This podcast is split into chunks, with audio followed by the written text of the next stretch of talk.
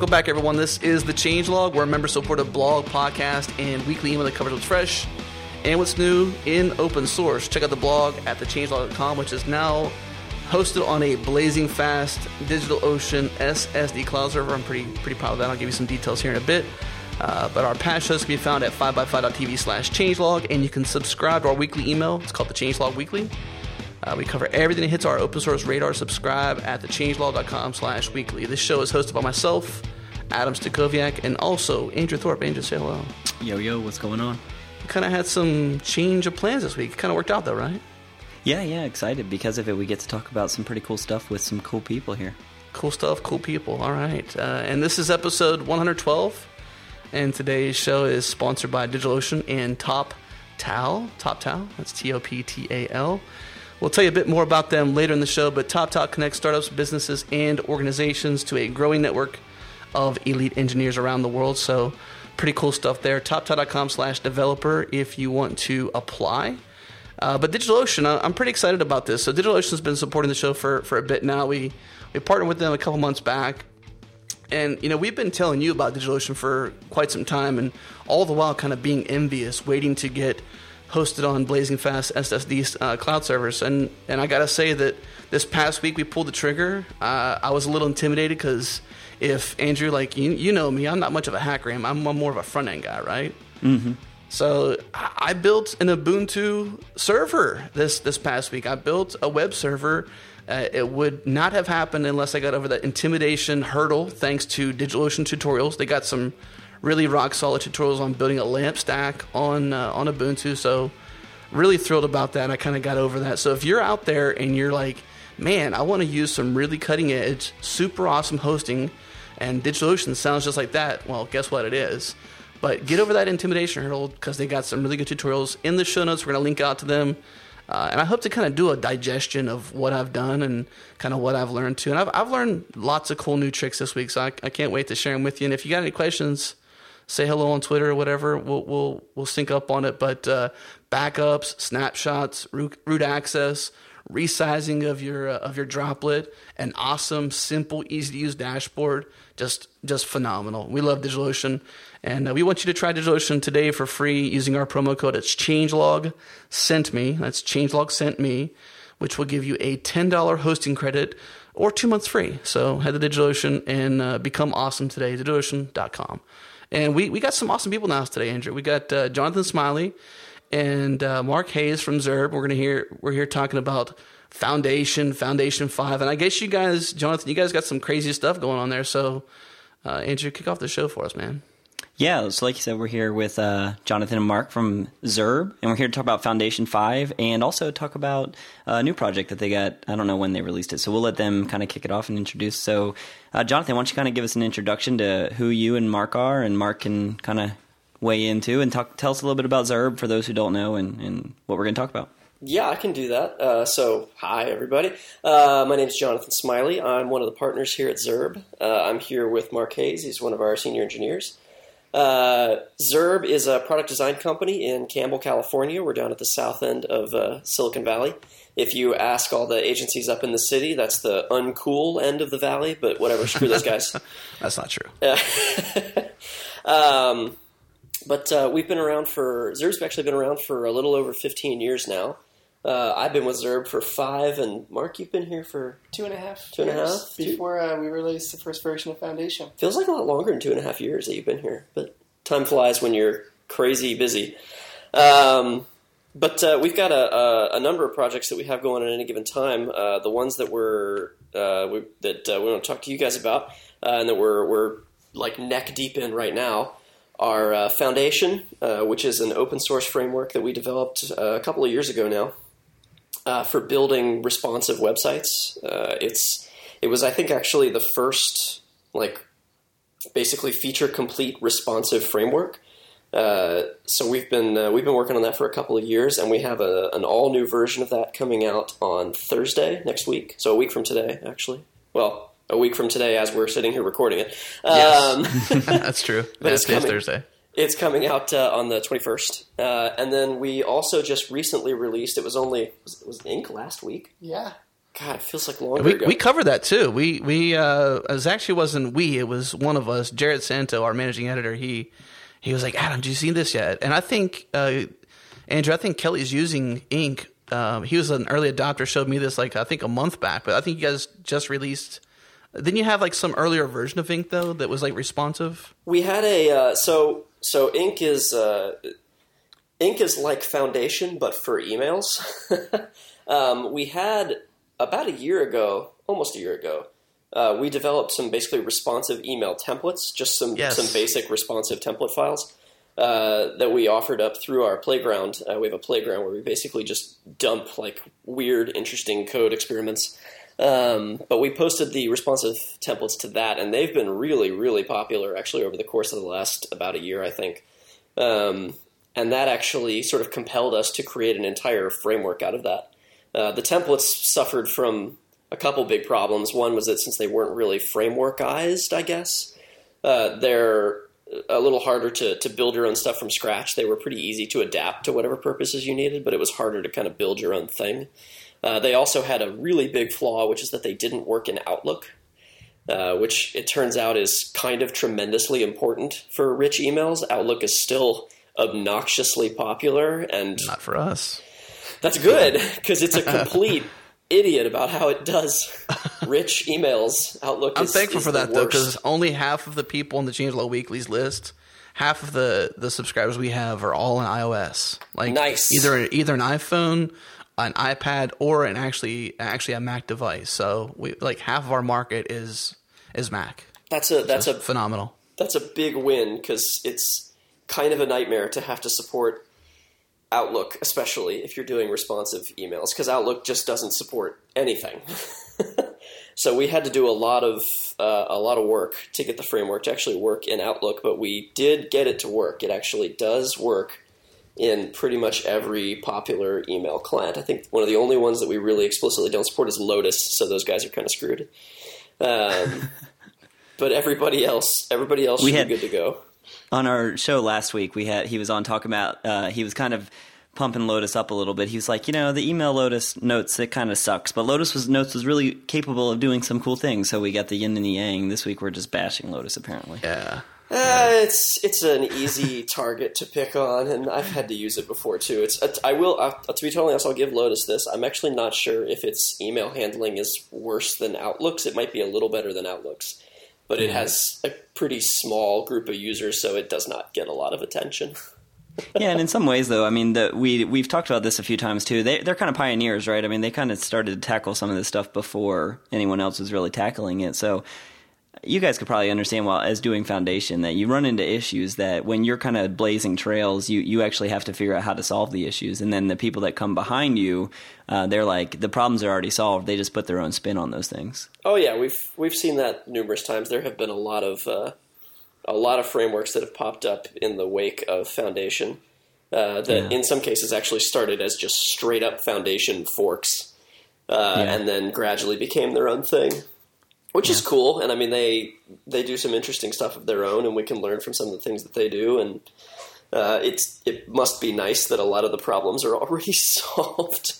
Right yeah and that's what we talked about like and maybe you guys can get into this a little bit but but um i can't remember off the top of my head right now what we were talking about but when the competitor comes up oh yeah we were talking about capistrano and vlad the deployer came up and they were like their tagline was sucks less than capistrano. And and it's like you know that's that's really taking a shot at somebody who really solved all of your problems that now you're just like you already know the solutions and you're just making it more efficient. And to take a shot like that is to diminish the work that they did to make your life easier at this point. and so when those guys come up as foundation you know like you said some are just literally forks of foundation.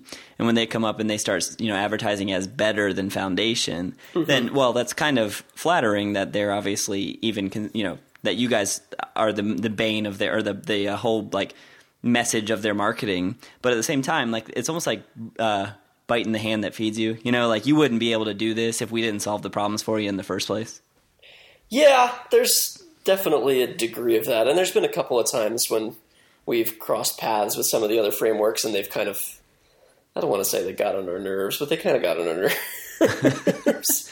and it's like, yeah, that's that's that's nice and we're we're glad you're doing your own thing, but we're I don't know. We're, we Show some respect, young ones. kind of or that, or we just sort of you know we just sort of like you know play nice and then get off the get off the email or get off phone and just kind of be like, yeah, we're going to destroy that, but. Well, since we Andrew, you said young ones, so let's can we give a perspective on the age of Foundation and kind of when it be? I know we just was talking about ink and email and Lotus there, but you know you just kind of talked about frameworks. So how old is Foundation? So Foundation is just over two years old, or just about two years old. I'm pretty sure. I think it came out September 2011. If Yeah, I think it was September of 2011, so it's just over two years old now. No, that, Um, that's version two. That that was two years old. That right? was so version that was the first two. public version. Yeah, version one never actually never saw the light of day. We only used it internally here at Zurb, uh, and Foundation one actually was not responsive. um, The interesting thing about Foundation one and actually Foundation's predecessor, which was something called the Zurb Coded Style Guide, uh, is that the Zurb Coded Style Guide was actually the uh, the genesis of Foundation. It was also in a lot of ways, and I think Mark would probably other Mark, not this Mark, different Mark, would back me up on this. Uh, it was also the genesis of Bootstrap, because Bootstrap was actually developed by Mark Otto, who was a designer here at Zurb when I was when I started, and he and I worked on the the coded style guide together. He went to Twitter and created That's Twitter Blueprint. history I didn't know about. Oh yeah, it's a, there's a whole uh, inside baseball thing for this. Um, if yeah, if you go back and look at uh, the first public release of Bootstrap and the first public release of, uh, of Foundation, you'll find that they are extraordinarily similar because they came from a very similar. They came from the same starting point. In fact, uh, same story with uh, Skeleton, which comes up still a little bit now and then, which is like an adaptive framework. Yeah. Uh, Skeleton was actually written by a guy named Dave Gamache, uh, who worked with me on Foundation One uh, before he left Zurb and made Skeleton.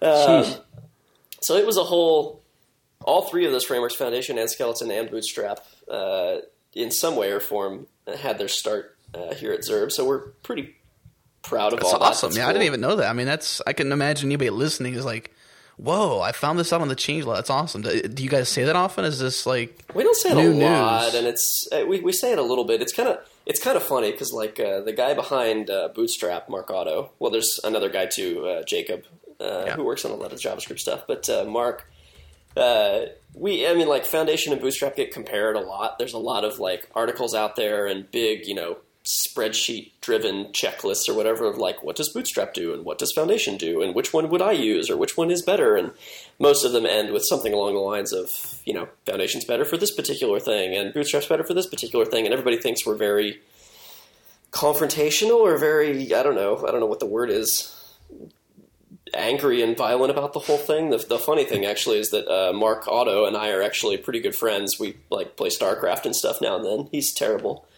um, but uh, we've I mean we've we've kept in touch this whole the the whole time for some of this stuff. We've been to each other's like launch parties and that kind of stuff. So it's at the end of the day, I mean, there's there's definitely like a competitive angle to some of it, and I, I'm certainly not going to say that we don't want to beat Bootstrap because we do. Um, but it's at least a reasonably friendly competition. It's at least a you know everybody wants to make better tools and make it easier to make better stuff. So let's all just do our thing, and, and it'll it'll shake out in the end.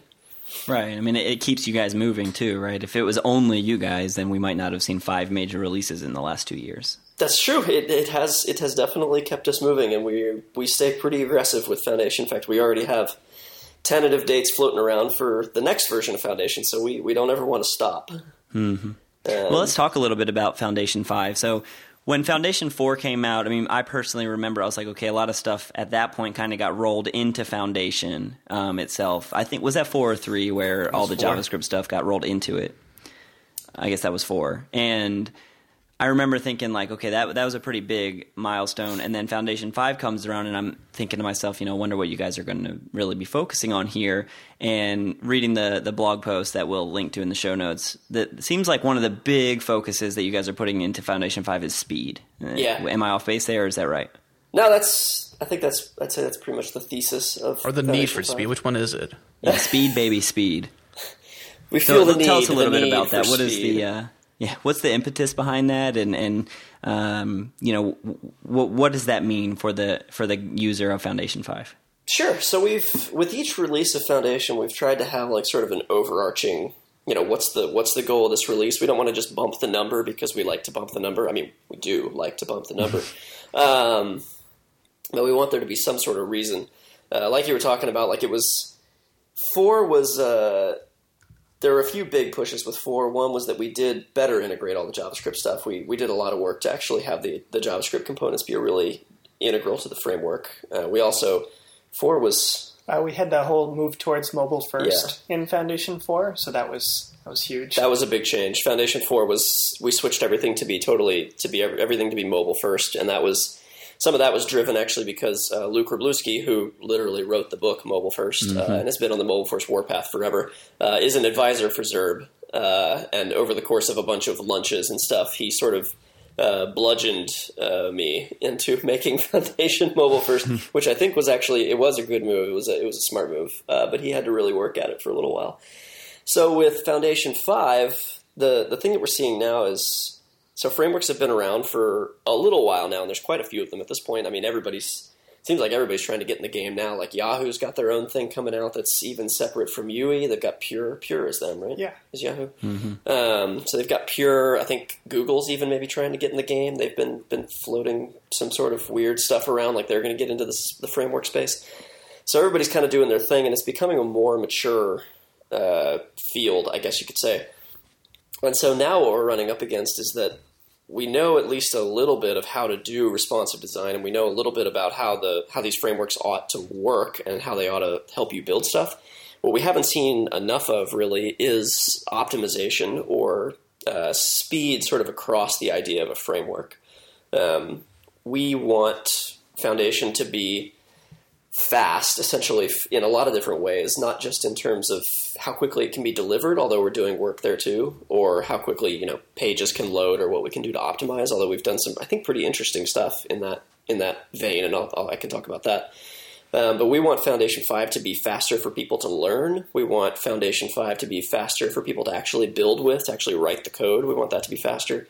Uh, we want it to be faster uh, when it performs and be more performant uh, because we we think that since the tools exist now and the tools are reasonably well defined, uh, what we can really do with Foundation uh, to help this ecosystem along is just lower the barrier to entry even more. Uh, in as much as we can get more people up to speed on Foundation, we can get more people up to speed on, uh, no pun intended, by the way, um, more people up to speed on uh, how they're actually going to build stuff and help them build things more quickly. Uh, just so that we can have more, frankly, just have more responsive stuff built and have responsive stuff that's built well also be built quickly. Because the pace of this stuff doesn't slow down. Like the pace of web development, especially, is preposterously fast. I mean, we're on Foundation 5 now. That's only in the space of two years. Responsive design at all is only about three years old, just over three years old. So this is not like a, you know, we haven't been doing this for like decades or anything like that. Like this has been a, a, a little while. In fact, I realized this when I was uh, I was doing a little bit of research the other day. I actually didn't even quite realize, but CSS at all, like CSS, we're all like super used to CSS, and it's like, oh, CSS. Obviously, we build everything CSS. CSS is only about 13 years old. Yeah, let's say 12, yeah. Like it's it's just not that old. Like I can think back to when very easily when CSS came out, and it's like it feels like we've been doing it forever, but we haven't. So everything. I can remember really the days fast. when it was still being debated, like, should we use tables or should we use CSS Uh-huh. to like style things? And like, you know, Eric Meyer had written written some books on it, and he was like, you know, I can remember those days. It wasn't very long ago. You're right. I mean, Right. like, this is still like the, it's still a baby. You know, it's Yeah. still Yeah. an adolescent barely.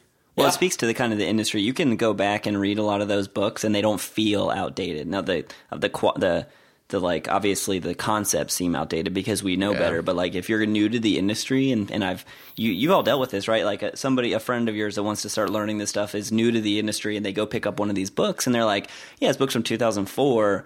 Uh, seems good, and the information all seems good, and you're telling them like you're reading stuff that nobody cares about anymore. Like Right. in this industry, ten years is like uh, eons, you know? Right, and yeah, so it, so we're kind of figuring if things are moving this quickly, and I mean, at this point, it's like every six months or less, like the entire motif of web design, the entire like approach to how some of this stuff works might change. Uh, we want people to be able to do things more quickly and build things more quickly. uh, so that they can actually get something done before everything just passes them by. Um, and that goes double for us because we, I would, I would hazard a guess that we are probably one of the most prolific shops of writing stuff in Foundation, obviously because it's what we write everything in.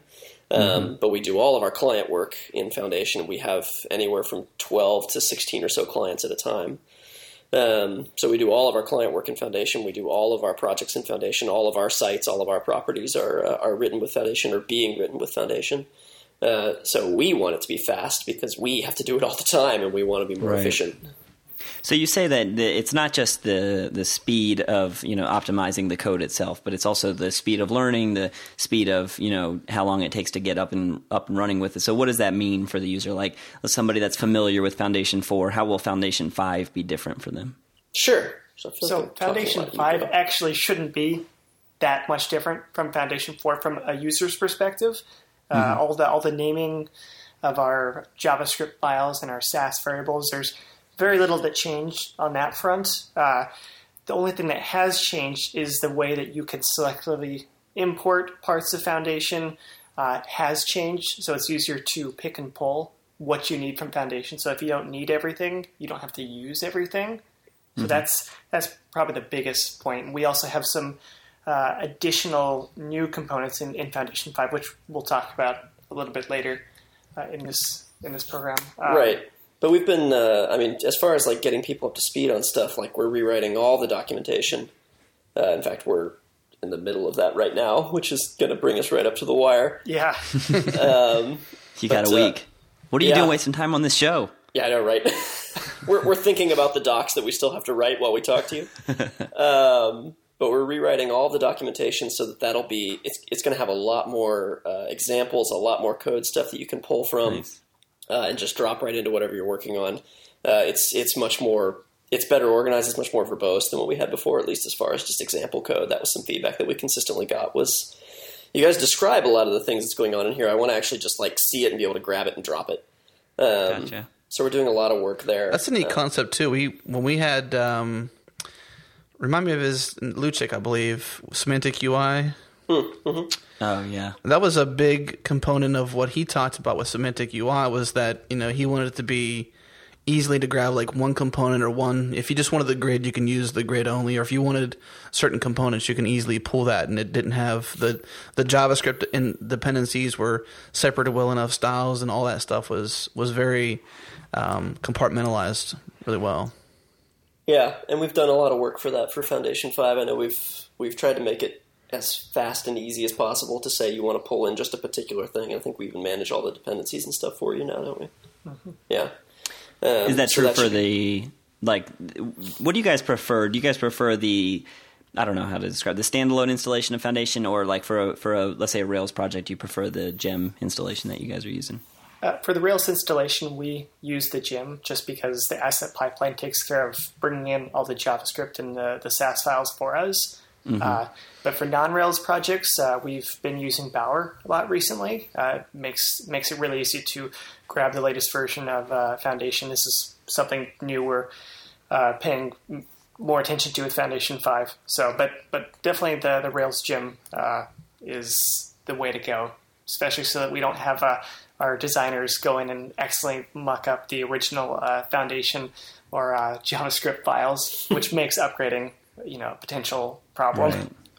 So, well, that's what I kind of what I was going to get into a little bit is is the upgrade path. So, a lot of people who use so like specifically we're talking about Rails projects or just general people who are using you know Ruby gems or Bundler, you know however they're using it. They're used to just being able to you know bundle update, and for the most part, it just works. And is, do you think that that's you, you said that Foundation Five should be pretty similar to Foundation Four? So, is there much much changes that need to happen for the upgrade path if you're if you're using like a standard installation? So in terms of Sass variables, no, we, we have introduced some new Sass variables for defining the, the new uh, breakpoints uh, that are used for the media queries. Uh, but for the JavaScript, we've actually created a, a shim that will include with mm-hmm. up until Foundation 5.1 that will take care of, uh, we had a few plugins, I'm trying to think, uh, Joyride was one of them, where we used camel case to name some variables. Uh, and it wasn't consistent where we were using underscores everywhere else. So we've made everything consistent uh, in that sense. Uh, but we have a shim that will go through it and uh, adjust if you're using the wrong variable names. It'll adjust the variables for you, uh, and we'll include that. It will include that up until 5.1, just so that if you're using 5.0, things that aren't going to break right away. Right. And so then the at actual- 5.1 it'll break and it's up to them to go back and fix all their junk. Yes, but we have some deprecation notices. So if you're using Foundation, you'll actually see in your Chrome console if you're using something that is deprecated. So if you don't see any warnings, 5.1 should be just as trivial of an upgrade as 5.0 is. Right. And I know when we went from uh, so when we went from Foundation three to Foundation four, we changed a lot of just Yeah. markup syntax. Uh, some of that was because we went mobile first. Some of that was because we we just needed to rethink how we were doing some of this stuff. Um, so there were some pretty large philosophical changes, I guess, in that one. There's Foundation four to five has a lot less big philosophical changes, I guess, to it that are in, in that kind of vein. So I know things like the grid syntax and that kind of stuff you can leave unchanged. Uh, you'll have some in Foundation Five. You'll have some more toys to play with, um, but you shouldn't have to go through all your markup and make a whole lot of, of big stringent changes. We're going to have a migration guide for, for four to five, but it should be pretty straightforward. It shouldn't be like the uh, the three to four. Uh, I don't know if I can call it a debacle, but there was a, at least a decent amount of legwork that had to go into upgrading from three to four. Four to five should be pretty straightforward. Yeah, now I, you guys, I don't know if you actually follow semantic versioning, but when you when you do major changes like that from three to four, it's perfectly acceptable to break, right? It's perfectly acceptable for it not to work the same or to have some pains with upgrading. But what's interesting to me is for th- something like Foundation, I, I think a lot of people are are okay with that with other tools, but for something like Foundation, it's just like you constantly want the newest because it feels like the newest is leveraging like modern technologies so much mm-hmm. better than the previous version. Mm-hmm. So I wonder why people aren't as forgiving with Foundation or something like that when it's a major version change as they would be with another project. Well, we have a lot of our uh, a lot of people using Foundation are using it for client work. So if somebody is working with Foundation partway through and they encounter an issue and we need to push out fixes for that, we want our customers or our users feeling very comfortable just upgrading anytime so that they can get the latest and greatest code. So Right. so you're right. We we definitely can make breaking changes if we absolutely need to, but if you don't have to, or you can like find a way do it? to, yeah, we. It just it. I, I've been in the position where like even like in Rails projects, if you upgrade a gem and and it's the new major version and it breaks things, it's acceptable, but it's still annoying. And I don't know. I always have the I don't know. It just gets really annoying, especially if if I don't have time to. I need the upgrade, but it just I don't Yeah, know, yeah. it's- You definitely When it's like a it's a double edged sword, right? When it fixes a problem that you had to work around before, but it breaks something that you're depending on now. So it's kind of like you don't know whether I should upgrade and spend the time or just still deal with the problem that I'm having now. yeah. Exactly. I feel like it almost. I, I almost don't trust the authors as much if they keep making breaking changes. I'm more inclined to just want to leave, uh, not use a particular gem anymore if it changes every time I, I bump major versions.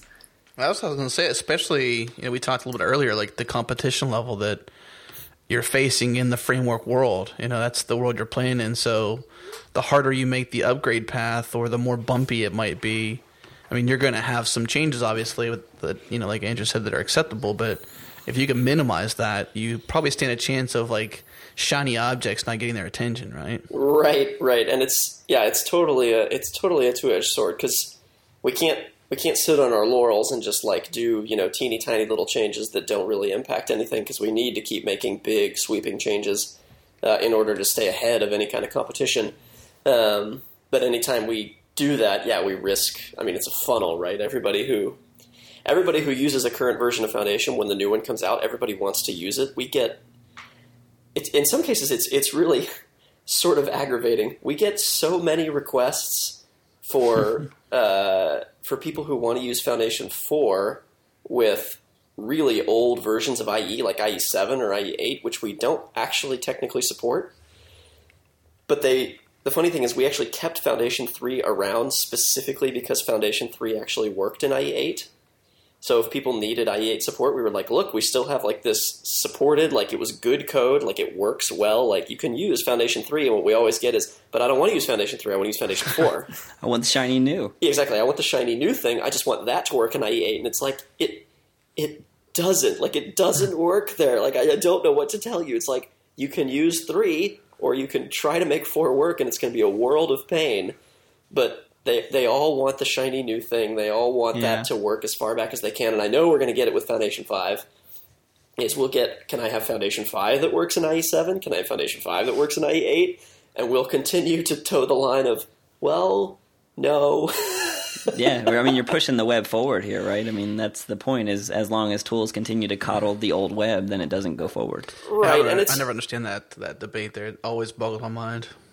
it's it's it's it's a difficult it's not an easy decision for us so this is actually this is a thing that's actually come up a lot just with building a framework at all like this is that if you're trying to stay ahead of stuff you have to make a lot of decisions where there's not a lot of precedent to fall back on. Mm-hmm. So we can't really look around and go oh well this framework decided to drop blah and this framework decided to keep support for this. We kind of have to just forge our own path i guess and then deal with whatever the the consequences of that are which can be really really awesome and it feels like you're you know like striding atop the world, just you know, dominating stuff, and it feels great sometimes. And then sometimes it's really frustrating. Like dropping support for IE8 was a difficult decision because we do have a lot, a lot of people who really want or really need support for that kind of browser because they still cater to you know large enterprise. They want to use it for uh, whatever other kind of stuff they've got going on that uh, necessitates having that kind of support. But we can't you know we can't actually make the framework uh, do what we're what we need it to do in order for uh, in order to support those actual browsers. Like we we couldn't do mobile first really and support IE8. That was actually the killer with IE8 is that IE8 doesn't support media queries. And for mobile first to work, you have to have media queries that kick in on larger and larger screens, and it's just not going to happen in IE8. So we couldn't, we just couldn't make it work. Like when we went from Foundation uh, two to Foundation three, we dropped support for IE7 because IE7 doesn't support the uh, the border box uh, box sizing model, and we use that for literally everything. So we had to drop support for that. We and we got complaints about that, and we'll get complaints about eight, and we'll keep getting it. Um, but it's I mean, I, I feel bad when someone's like, I really want to use Foundation, but I have to support IE8. And it's like, well, I, I wish I could help you, but I just Oh, well. I can't, right? Yeah. It's like, I wish there was something we could do, but there's just not. So, sorry.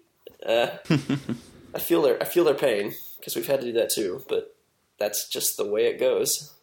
We're going to pause for just a second. We'll come back. We're going to talk. I think we're going to talk a little bit about responsive because you kind of touched a bit on that, and I think I want to talk a bit about you know what you're doing around that with with Foundation. But let's pause for a minute and give a shout out to our uh, sponsor number two, Toptal. It's uh, uh, they're an awesome sponsor of, our- of ours. And for those of you who are freelancing out there, would like to be testing out a freelancing option, or even trying out, you know, if you get a full time position and you're you're like, wow, I, maybe I would like to freelance. Maybe I can, you know, do some fun things with like Node or Rails or some cool edgy new technology. But you don't want to quit your day job, so you want to work kind of in a, a no risk kind of freelance like project. Uh, Toptal can enable you to do that. They're looking for some elite uh, senior engineers. You can work on special projects with companies like Airbnb, Artsy, IDEO, and and many others. Work remotely on a beach or anywhere in the world. It doesn't really matter. Uh, and I read a lot of Twitter bios out there that say like I do you know, this thing, you know, like whether it's Java or something else during the day, and then at night I'm hacking on, or at night I'm a node hacker, at night I'm a Rails hacker, whatever. Well, that nighttime thing you can kind of do with Toptal. To get started, you can head to toptal.com slash developer and click join the best. And because they want to work with only the best senior engineers out there, they've got a well thought out four stage screening process. Uh, it involves a personal Skype conversation to get you started to introduce you to who Toptal is, what their mission is, and see if you're a fit. And from end to end, the entire screening process includes an English speaking test, a time algorithm test, uh, a quick technical interview with Toptal core engineers, as well as a test project. And once you've kind of gotten through that that process, there, the sky's the limit. Uh, and if you think you have what it takes to head head to toptal.com slash developer right now to get started and uh, tell them the changelog sent you. And last week when I mentioned this, I did invite some people to give me some feedback, and we did get a little bit of feedback there, which is great because uh, it seems that some people are really, really enjoying their experience with Toptal. So uh, you can email me, adam at thechangelog.com. I want to hear what your experience is like. Uh, go to toptal.com slash developer. To get started, click the button that says join the best. So I, I know that uh, um, we were talking a little bit about uh, responsive web design before the break here. Um, Andrew, did you have any notes on that? I, I know we kind of haven't really dove deeply into it yet. Well, I mean, obviously, everything Foundation is responsive, and I think Ink the same way. But what I would like to kind of get into, because I mean, if you're if you're here, you're familiar with if you if you're using Foundation at this point, you're familiar with responsive, just the idea of responsiveness. I'd like to kind of get into Foundation 5 and what's new with Foundation 5 and, and subsequently how you guys have altered the way that you're dealing. You know, you said that there's some different um, variables around your, your breakpoints and stuff like that. So why don't we talk a little bit about just what's new with Foundation 5 and, and how it's changing how you're dealing with things like responsiveness and stuff? Sure. I think the I'll turn it over to Mark here to talk about it. But I think that probably the biggest thing that we've, or at least the one that we're we're talking about the most because we're actually pretty excited about it is uh, a plugin of ours called Interchange. Uh, that we actually we introduced the plugin in Foundation 4, but in one particular case, and in Foundation 5, we've changed it uh, pretty dramatically to do a lot of really cool stuff. But that's a big one for addressing responsive. I'll let Mark talk about it though. Oh yeah, so interchange. That's that's probably one of the, the bigger components of uh, Foundation 5. And we've taken the idea of just selectively loading uh, an image based on uh, a media query in your device, since media queries, uh, we use some JavaScript to do this, but since media queries inherently don't allow you to prevent an image from being downloaded on a device, uh, Interchange goes in with some JavaScript to make that happen so that you don't unnecessarily download multiple images on a small device. So we've mm-hmm. taken the idea uh, over to HTML content. So we can actually load in external HTML content with interchange starting in Foundation 5. So if you have lots of content that may include images and all sorts of stuff that is not applicable to a uh, mobile device, you can now use interchange to prevent that content from ever being pulled down to your device in the first place. So this is going to make your, your websites feel just a little bit faster. Um, so the the use case that uh, that I like to throw out for this, and this actually this came from uh, from Luke again. This came from Luke Wroblewski. Um, was that if you imagine like on a because if you build things mobile first with Foundation, and Foundation is built mobile first, so it's obviously encouraged to build things mobile first.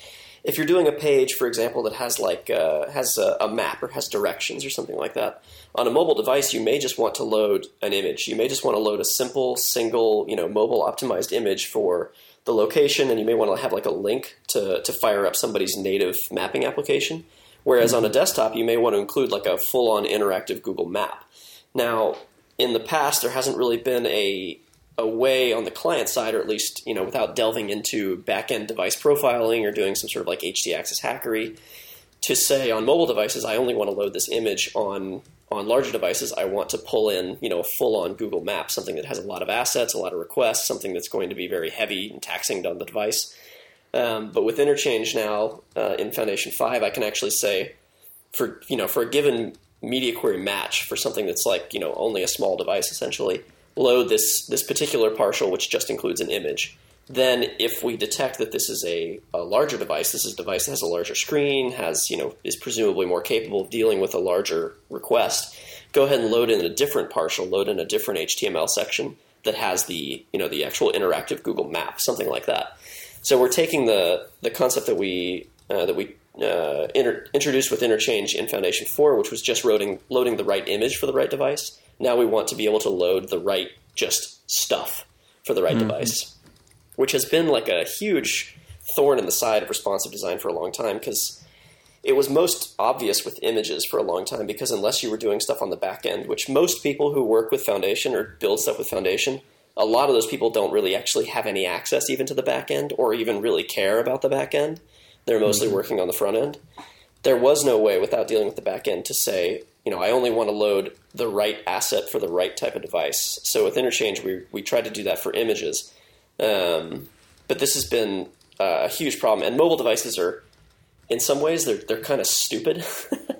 uh, which is that if you if you do want to load the right asset, you can't even do it by like hiding and showing the right assets because mobile devices will load every piece of media that's on that page, whether it's shown or not. They don't try to do anything smart about that. Mm-hmm. They're starting to. I think like the the dev builds of Chrome on Android or something along those lines will actually try to defer loading media if they're if it detects that they're hidden by default.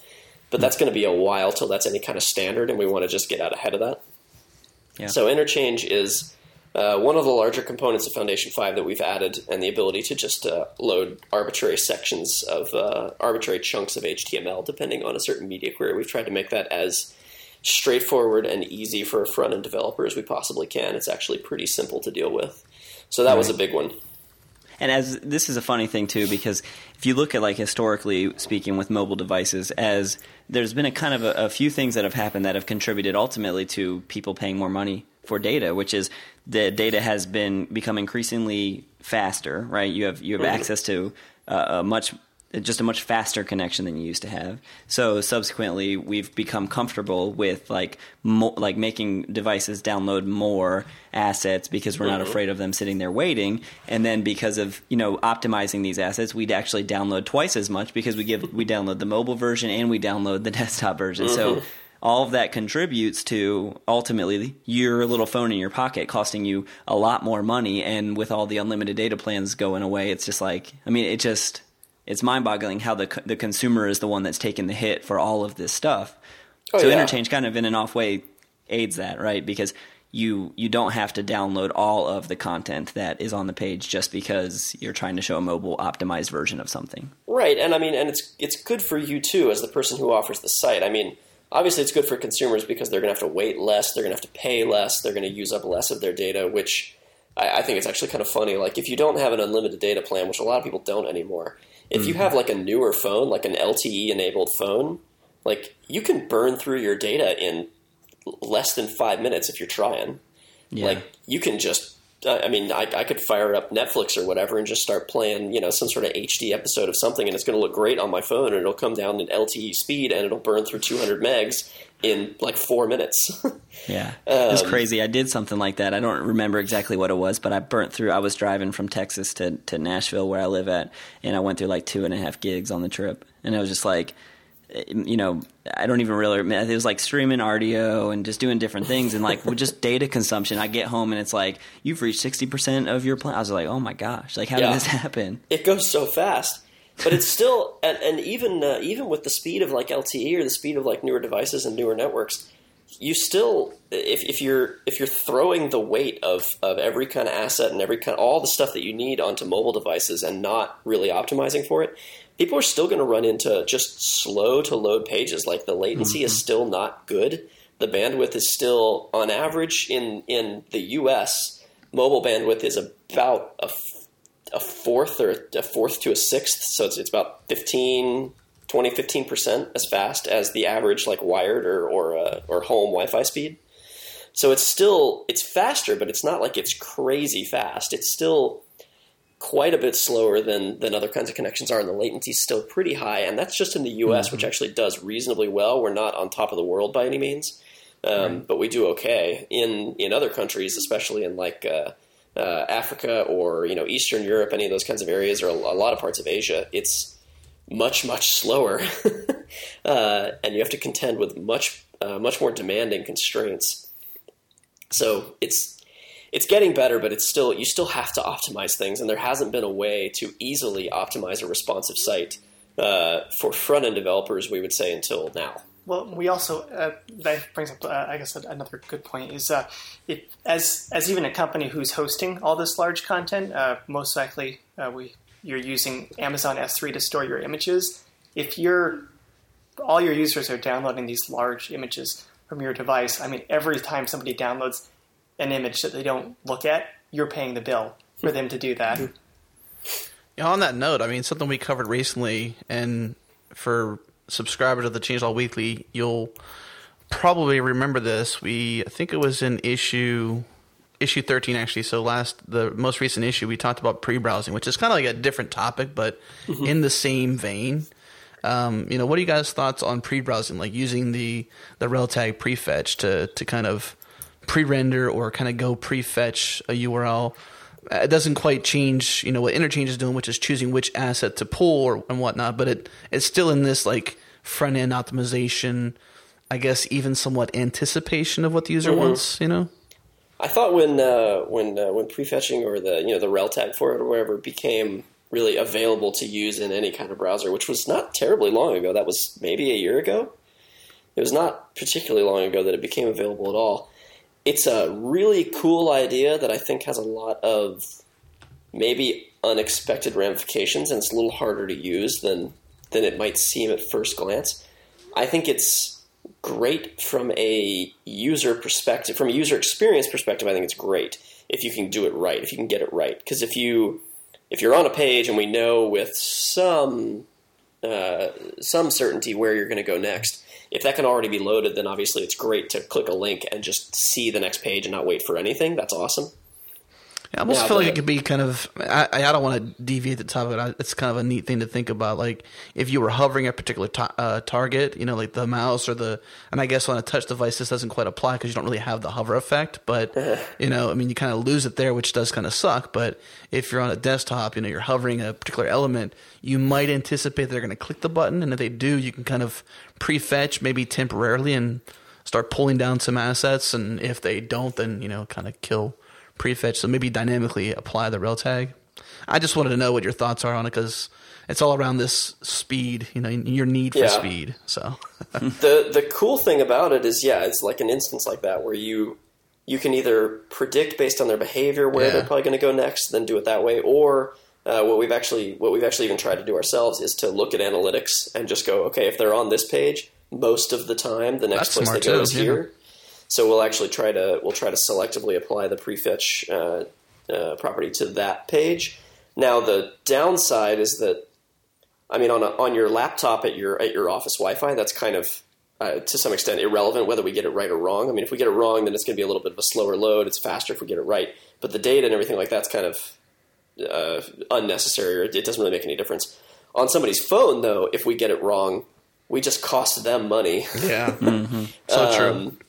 We cost them money. We probably cost us money because we're hosting it. Uh, if we're and you, you don't really have any way of predicting, like you said, like there's no hover, so you can't use their behavior to necessarily predict what they're going to do next. You could maybe try to use position on the page, something like that. But even then, if you're trying to do it predictively, uh, God help you if you like get it wrong and you've done it three or four times while they're on the same page. like, Right. Then you're just then you're just screwing them. um, and I think I'd have to actually check, but I think uh, some a lot of mobile browsers, if they are prefetching stuff, they don't technically consider the the the entirety of the of the sort of like fetching transaction to be done until the prefetching is also done, which can give the perception that it's also a, taking a lot longer to load than it really is. oh wow, Or at least you'll still see sort of like the little data ticker, like on most devices, you can kind of see when network traffic is happening. The page might be fully loaded, but there's still something going on. And I know there's some people who actually notice that and kind of feel like something is not quite right, I guess. It's almost a little too transparent. I think it's a super cool idea. I think it should probably only be used when you're pretty confident. Um, I think analytics are a good way to do that. We've done it so that uh, I know we've done this in the past with some of our apps uh, or with some of our sites. Is that if our analytics say that if someone's on a certain page, more than eighty percent, more than ninety percent of the time, they go to this other page next. We'll we can be pretty confident in that, and we'll we'll potentially take the hit because it is just a really cool experience. If you like go to click on something and it's just there, like it's just even on a desktop, that's cool. If it's just like boom, it's done. It just feels nice. Um, so that can be that can be really cool. I think it's I think it's interesting tech. I think you just have to know what you're doing. Awesome. It's kind of a So, rambling kind of- answer to that, but Yeah. Yeah. yeah. What are we just like, yeah, about yeah, it was rambly.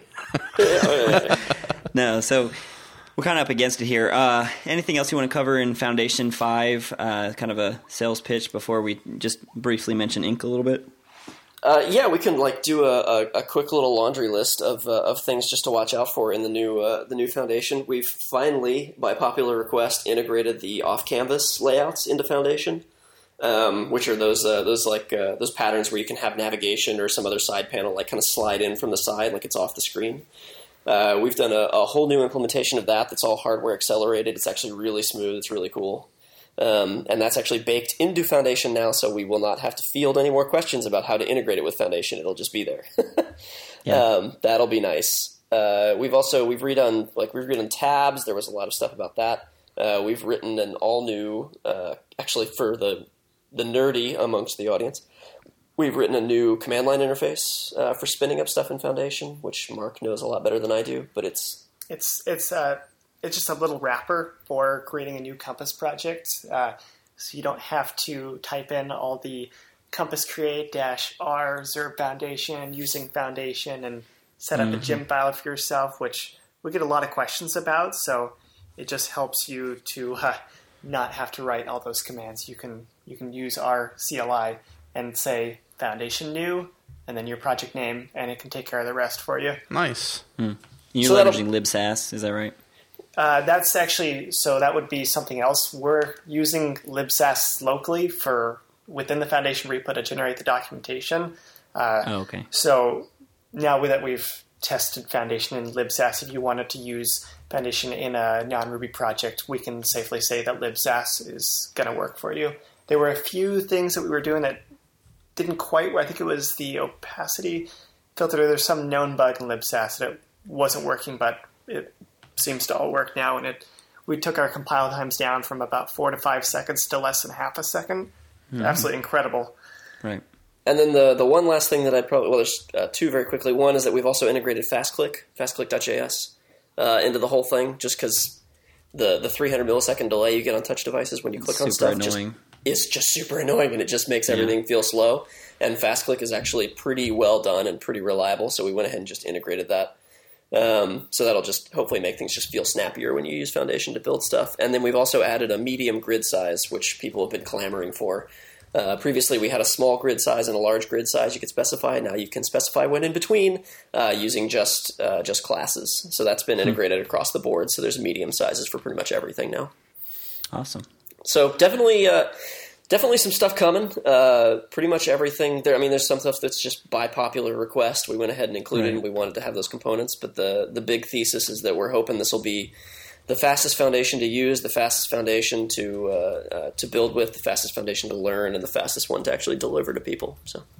And that comes out next Thursday, right? comes out next Thursday. It comes out on the twenty first, November twenty first. And actually, I can I'll, I'll do this on the on the podcast thing. If you're actually in the Silicon Valley area, we're having a launch party on the twenty first. If you let us know at Zurb somehow, you can catch us on Twitter or whatever.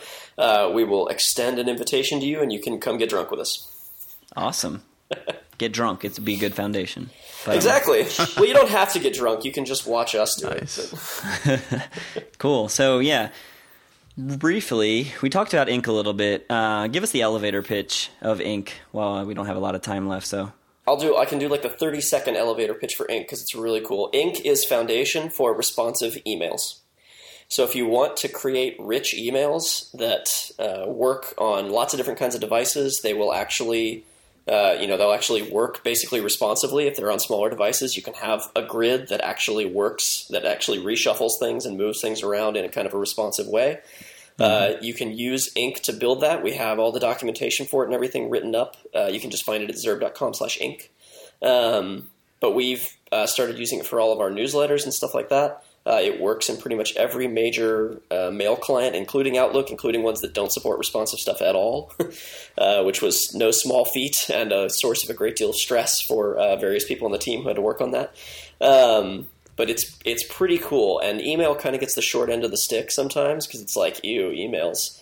Um, but email is still like the number one way of actually connecting with an audience, and it's still one of the absolutely most prevalent like means of communication and staying in touch with an, an audience, keeping them engaged. Rich emails are like kind of a big deal, but uh, Ink will has stuff already built into it, like a grid like Foundation. It has buttons built in like Foundation. It has a lot of sort of like those components you'd expect from a framework, but in an email context. So it's it's the only thing like it that I know of, uh, and it's it's pretty cool. That came out last week. gotcha. So it's at you said this, I think, right? Zurb.com slash ink I N K. INK. Yep, it's uh, we we wanted to figure out what would be a word for it, which is essentially the way foundation is the foundation of building a website. We wanted ink to be one of the foundations of writing something. So ink. It was it was between that and like a pen or a quill or something like that. Yeah. But if we called it But ink, the- that also gave us the opportunity to have a really cool squid for a mascot. Yeah, that's awesome. And he's got in, in one of, in each one of his tentacles, he's got like a different device. It's Different like perfect devices. representation of emails. Yep. so yeah, that's uh, that's out now. It's uh, you can you can download it and use it. And there's documentation, and we support it and everything. So. Awesome. And that's also all open source. It's on GitHub. You can download the whole repo. You can submit pull requests, everything. So it's literally Foundation for email. That I mean, it's like the way you guys did it is. Foundation. You you put that same amount of care and love into ink, and Pretty much. awesome. Well, cool. Yeah. So these are two cool projects to be on the on the lookout for. Just more cool stuff from Zurb. It's been about I think two years since the first time uh, you guys were on the changelog, and and unlike last time, we didn't mention Britney Spears this time. So there you go, Britney Spears. Pretty. Spe- Well, we mentioned her now. Yeah, she's been mentioned. Um, cool. Yeah. So uh, for for those of you that are new, we ask the same questions at the end of every episode, and we'll uh, go ahead and ask them now. So, Jonathan, for a call to arms, so you officially release it next week. So, what would be something you'd like to see the community kind of get involved with when it's released? Uh, when Foundation comes out, I would love to have the I would love to have the community really put the screws to interchange. Uh, I want to see what all people can actually do with that, and I'd love to know if there are more ways we can uh, do work on the front end to optimize the delivery of responsive sites. Because there's it's it's for most people it's just too hard on the back end to actually do. Most people just who are going to do front end stuff they can't do device profiling and htaccess hackery and stuff on the back end. So I want to figure out ways to really optimize this on the front end, uh, including if we can figure out any way, and we've talked about it a little bit here. But if anybody has any bright ideas on client side ways of optimizing the delivery of assets based on the bandwidth and latency of the client, that would be amazing. Cool. So any bright ideas there? Awesome. Mark, anything to add to that or anything different? Uh, well, I would love to see uh, more people get involved on GitHub. Uh, we have we already have a, a pretty active community uh, on GitHub, uh, the issues section, and just love seeing people get in there, answering questions, helping us continue to refine Foundation and and just make it more awesome. So, hoping to see more people get involved and, and helping us out. Yeah, anybody who wants to get on GitHub and help us close out some issues, that would be just rad. Because every issue that somebody else closes out is one less thing that makes us go gray. So Right. Yeah, that's a common a common request. Is kind of just like a it's almost like a secretary of issues, somebody to help out with just like managing this stuff because it becomes. I mean, when you're in open source, when your project gets big enough, man, just managing the issues and like validating the requests and stuff becomes a full time job, and so Yeah. it's definitely something that people need help with. you can't see Mark's face, but he's going uh huh, uh huh, uh huh, because he's had to do that. Just, oh God. Yeah. Late nights. Uh, I can imagine. so if you weren't doing, uh, if you weren't working at Zurb, Mark, what would you be doing? Uh, I would probably be out sailing or mountain biking. Is that two sailings in a row, outside. Andrew? That's two sailings in a row. That's two. Yeah. Oh, well, I hope that doesn't Cool, sound though. cliche. Kaylin, I, but I'm pretty sure Kaylin said he'd be sailing too. yeah, yeah. yeah. Mark's Mark's got all kinds of stories about adventures on catamarans in the in the in the in the ocean and around some islands and whatnot. He's quite the sailor. I don't know. I was out in the Grenadines earlier this year, and uh, it was just absolutely magical out there, and warm water and the best pina coladas you'll ever have. Awesome. What about you, Jonathan? If I wasn't working at Zurb, uh, if I wasn't working at Zurb at all, I would actually, in a in a perfect world, and if someone would give me the fifteen million or so, if anybody's listening wants to give me some money, uh, I would love to have my own movie theater. Actually, Dude, I'm right there Nice, with the you, first. man. yeah, Yeah. Fantastic. We got to find someone who's going to give us about the, the ten or fifteen million you need to build the facility and get all the equipment. Yes, But, uh, man. I would love to build a movie theater, man. Ah. See what we can find. That's my that's my not so secret not working at Zurb dream. So Just go dig up some of those gold bars that you stored in your backyard, Adam. Oh, yeah. I forgot about those. You are in Texas. Yeah, that's true. if you got some of those, I'll come take them. yeah. Uh, and then the last one is for a programmer hero. So, Jonathan, just someone that's kind of been influential in your life career to this point. Oh, programmer hero. I don't know if this is cliche for a front end guy or not, but uh, Paul Irish is a freaking genius. Um, I really like most everything that he's done. Although I will actually have one that is actually I have a, a different one which is maybe less cliche, but I really like the guy. Uh, he's actually he's part of the Google uh, Chrome Dev Relations team in England. Actually, his name's Jake Archibald. oh, yeah, yeah, yeah. he is uh, we he and I both uh, spoke at a conference in Finland earlier this year, uh, and his his talk was amazing. Not in partly in the content, which was all about like animation optimization in modern browsers, which was just awesome and like some of the best research stuff I've ever seen. But his actual slides were all built in HTML, CSS, and JavaScript, and were just like some of the most amazing things I've ever seen. Like it was incredible. Like the the the things he can do with like animating SVGs with JavaScript along paths and like all kinds of just cool stuff I did not even know you could do. I thought it was awesome. Yeah, kind of a weird tie-in for him. He, I follow him on Twitter. He's got a his name is I think it's like uh, Jaffa the Cake or something. Jaffa the Cake. And, yep. yeah. Every time he tweets and I see his avatar, you know, you see the avatar is like real small and you can Yeah. barely see him. For some reason, his picture looks exactly like Wynn Netherland to me. Yeah, and so whenever he tweets, I always think it's Wynn tweeting. Similar and when he's eye. about with the changelog. There's something about him that looks same. It's a weird tie-in, but yeah. You cool can guy. you can ask Jake about this, but the, the reason he only ever shows like half his face in avatars, the other half is really ugly.